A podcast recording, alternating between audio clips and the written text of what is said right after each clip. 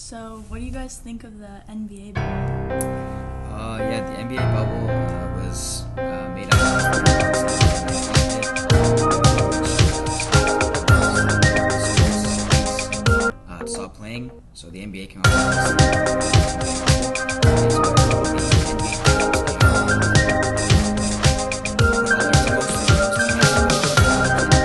this.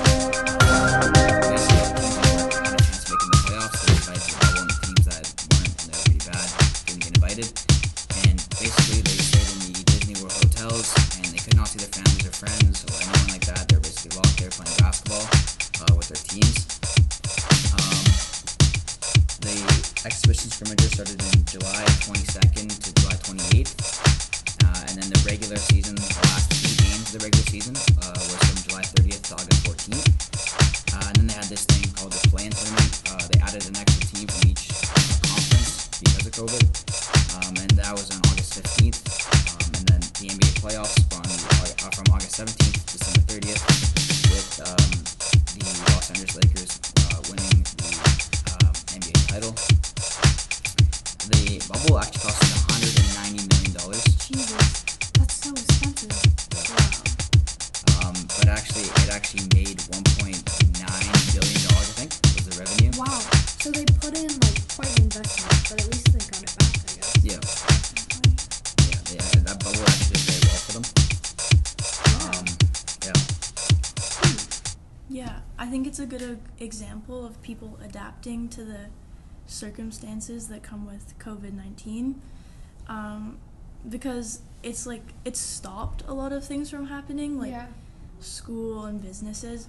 But in this case, it's actually opened up an opportunity because because of COVID nineteen, Disney World was closed, so that was a space for them to do this in. Yeah, they're definitely making the best of the situation. Mhm. So I think it's interesting how they're adapting. Like over time, there's like we're learning, m- like we're adapting to the to the things that are opening up opportunities. hmm Yeah, I think it. I think when I say you know that was a smart move for them, I'm talking about the NBA as a whole, like the t- the I don't know the company, the corporation. yeah. and- But like, I think it's super untraditional for them to just send all their players to one place, and they're kind of putting their players' mental health at risk in a way because you're just waking up, go and get food, go to training, get more food, you know, spend your evening alone in your room, and then do it all the next day,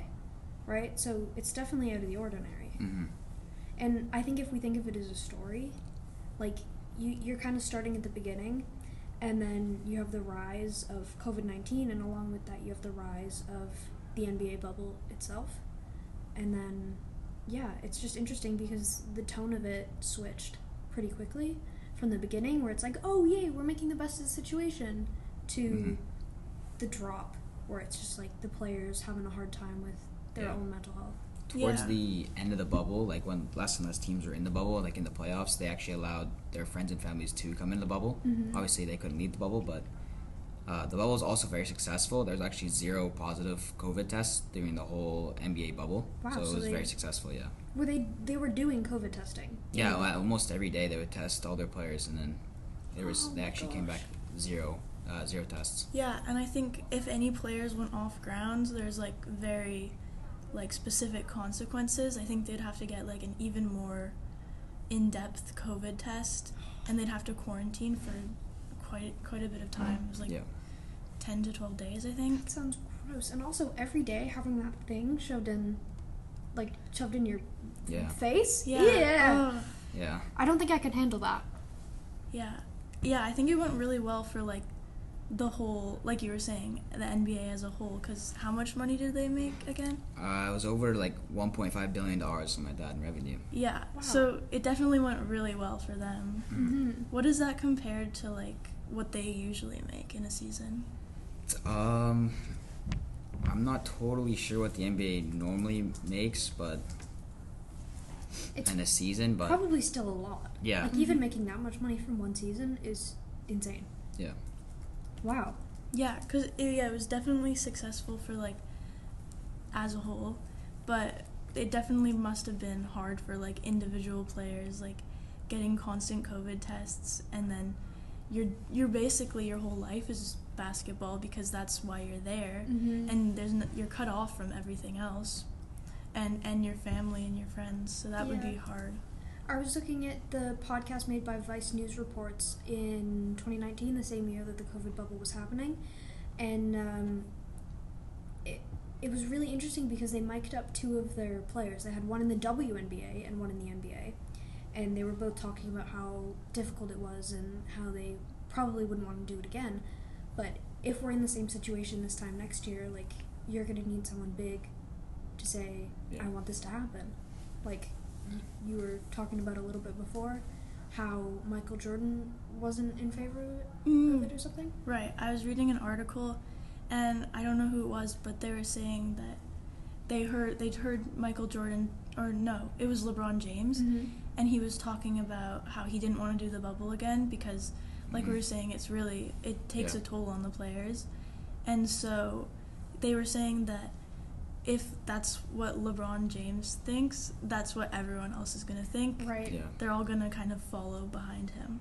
Mm-hmm. a, a big discussion during the offseason with the NBA Players Association, which is basically like kind of the NBA for the players.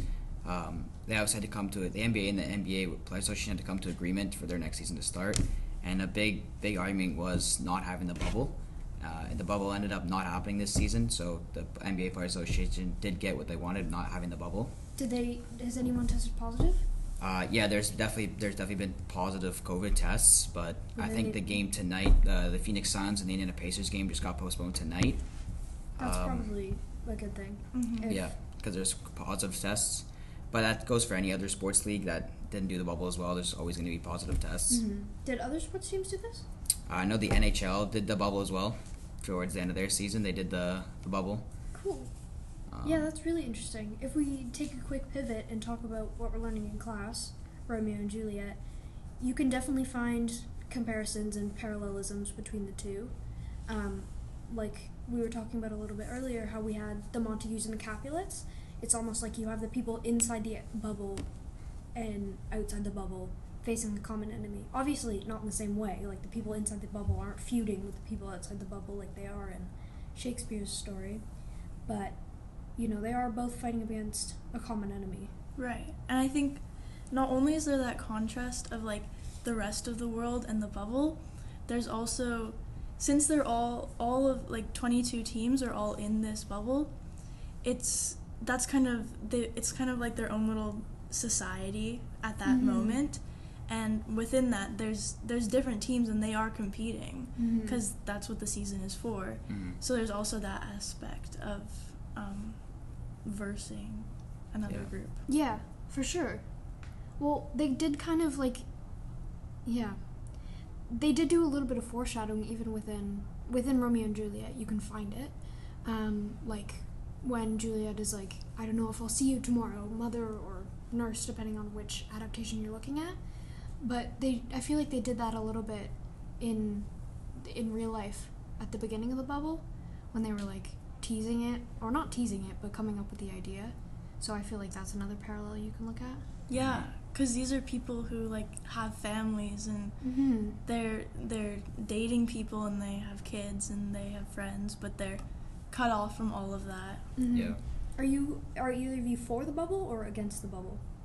I think at the time it was a, it was a good idea to have the bubble to to obviously keep everyone safe, Mhm. and I think it was hard for the players. But towards the end, their families were kind of coming in and being with them. Yeah.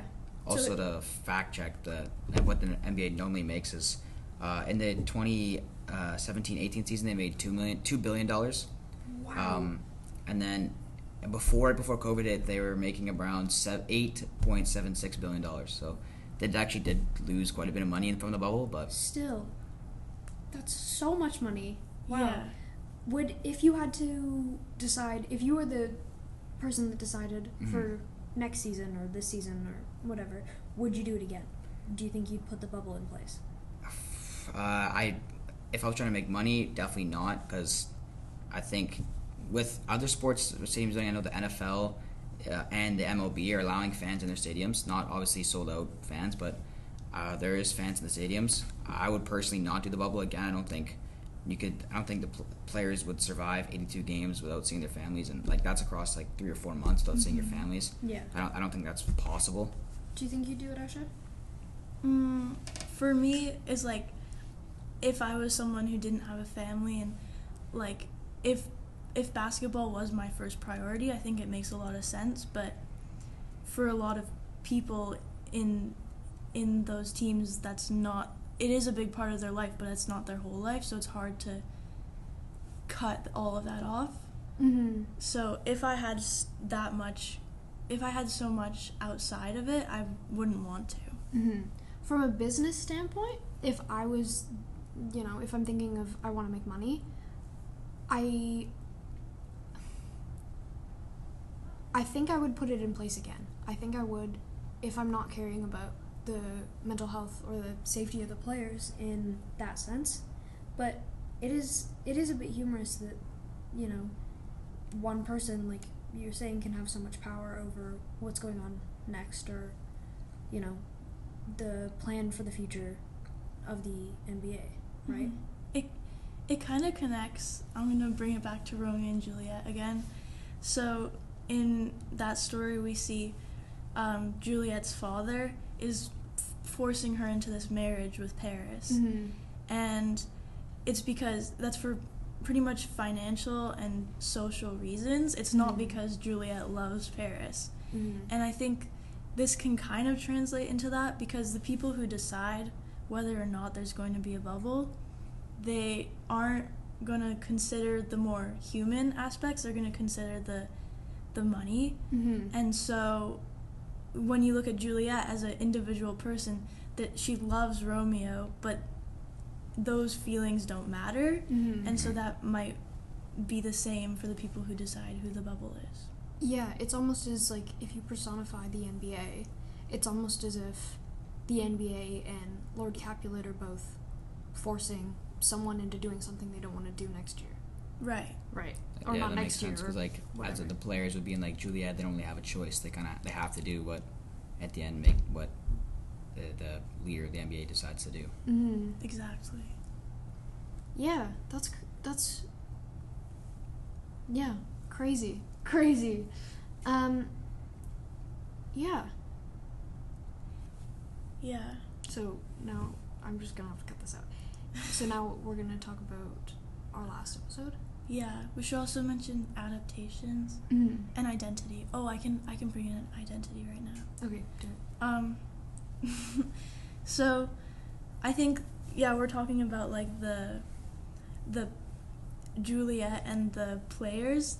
There, when there's a leader making decisions for them, the the fe- personal feelings and their identity is not really being considered.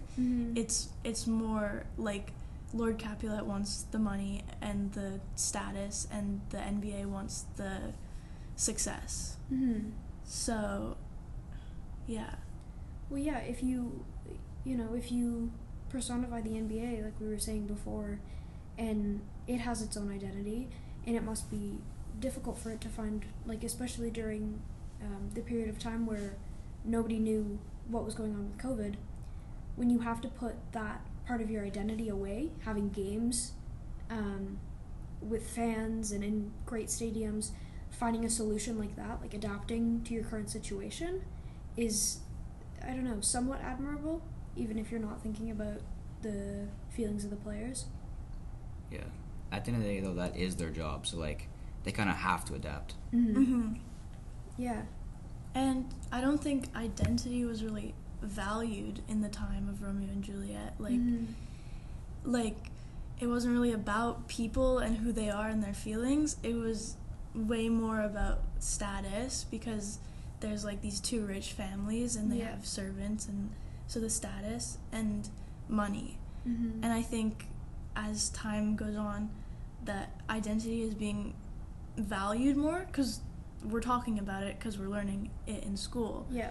But that wasn't a value in that time. Yeah, especially for women, right? Like Juliet's not allowed to leave the house unless she's going, you know, she has approval, she's with someone, I guess, or she's going to church. Right? That's Mhm. crazy. She doesn't have an identity. Insane. Yeah. um, well, she does have an identity because she is a person, but not really because she doesn't have any freedom. hmm And we kind of talked about last time how a lot of the relatable aspects of the characters in the story are on Romeo's side, Yeah. and we were talking about how a lot of the stuff involving Juliet, like a lot of her, a lot of aspects of her personality and her life aren't translated very well into today Yeah. because those are very outdated, like being put in an arranged marriage and not being able to leave the house as a woman. yeah. Mhm. So, my point was, was, yeah, we talked about that last time. Yeah, we talked about that last time. Yeah. Um, I love the magic of editing because you can just cut anything out. um, hold on, I- I had something in my brain and now it's gone. Oh yeah, we were talking about in class today how we we need to feel sympathy for Romeo, but we didn't. We don't talk about that when you're thinking of feeling sympathy for Juliet, right? You do feel bad for her. You feel bad for her because she's not able to be with the one she loves, but not in the same sense as Romeo because he's been banished. He's gone through all of this trauma. You know, he's gone through everything. But if you look at the facts, like he's killed. He killed like two people. Yeah. Uh, Well, three, because he did end up poisoning himself. But, you know, still.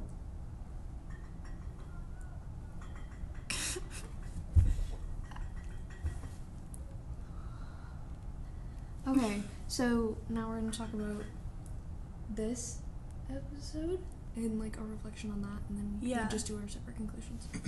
yeah. Okay. Kaden, do you want to talk or talk about like how, because the question is what makes an adaptation, right? Mhm. Mm. Do you want to bring that up? Sure.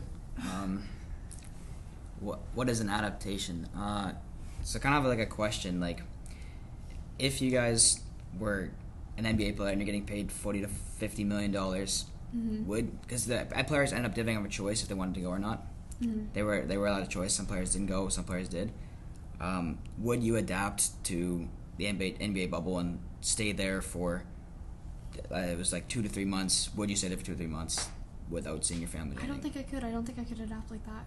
And I don't think, you know, going back to Romeo and Juliet, I don't think you can, you know, in Romeo and Juliet it was a lot more drastic, but I don't think you can live without people that you care about for that long. Mhm. And, you know, being, you know, an adaptation is, you know, making change. And change is really scary for people, uh, especially in a sense when you can't, when you can't see people you care about, because that's like, you know, basic human right. Mm. Yeah. I don't think I could be isolated like how the players are in the bubble and how like we have all been Mhm. during coronavirus and how Juliet was as a girl not being able to leave unless it's for church. Yeah. That's isolating too. Yeah. I don't I don't think I could handle that and I think that that's a part of adaptation ad- adaptation that like maybe sometimes that's just not possible. Yeah. Mhm. Yeah. What do you think it means to adapt? I think it means to change, not always Yeah. positively, but negatively. If you're looking at animals, um, you know, let's take my favorite animal for example, frogs. Um, they have made so many adaptations, like adaptations. They're just like a a, a bowl of Jello with some bones and like really, really strong, like back legs. They can crawl incredible distances, um, or hop, I suppose. And you know, their eyes have, you know, they can look everywhere. You can't see it, but I put my hands up to my eyes and I'm mimicking frog eyes. Um, yeah, so I think to adapt means to change. And we see that in nature, we see that in Hollywood where they start with books. Like Netflix, most of the Netflix originals are adaptations of books. Right. Yeah. Mhm. And so I think it needs to change. And it's not always positive. You sometimes have ne- negative adaptations. But Yeah. yeah. Yeah, I think I wonder what it like how much change has to happen to make it count as an adaptation. Because if you recreated Romeo and Juliet and it was exactly the same same words, but you took out like one act. Yeah. Does does don't- that mean it makes it an adaptation? Probably not. Yeah. In that situation, I don't think you're adapting it. I think, you know, you're just taking it as an inspiration Mhm. and creating something completely new. Yeah. And the question, I guess, throughout everything is where do you draw the line? Where is, you know, making an adaptation and taking inspiration from something? Right. Which is like an interesting question to think about. it's also 100%, yeah. interesting to think about why you're adapting it Mm. because in the 1960s version of Romeo and Juliet the movie it it was adapted because it was a play very long ago Yeah. and then people it was there was in a time where people watched movies for entertainment and not as Mhm. much plays Mhm. so that's why they adapted it and then you have the 1990s version which is adapted because the old version doesn't really fit with modern lifestyle and values Yeah, for sure.